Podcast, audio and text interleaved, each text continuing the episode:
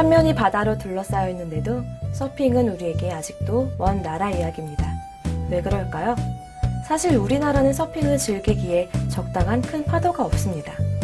태평양 같은 큰 바다가 직접 닿아 있지 않아 서핑을 즐기기에 적당한 4, 5m 크기로 일정하게 밀려드는 파도를 만나기 힘들기 때문이죠. 또 기술적, 문화적 인프라도 많이 부족한 것이 현실이고요.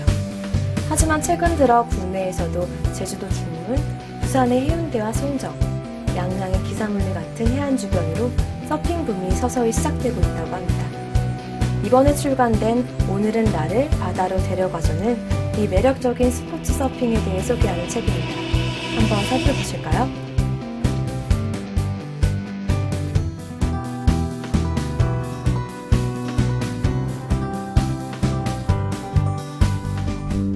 책에는 부산에서 나고 자란 다혈질 서퍼 김나연. 평생 서울에서만 나고 지냈으나 지금은 제주에서 꿈같은 날들을 보내고 있는 황혜진.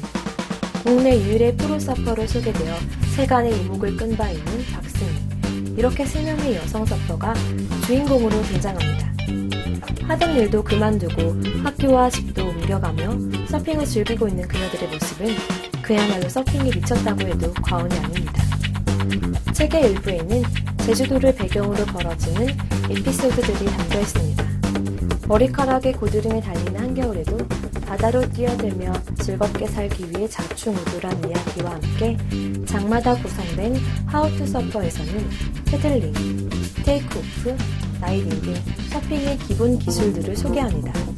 그리고 2부에서는 서퍼들의 성지 발리에서 즐기는 서핑 이야기와 갖가지 에피소드 등을 들려주며 서핑의 매력을 전합니다.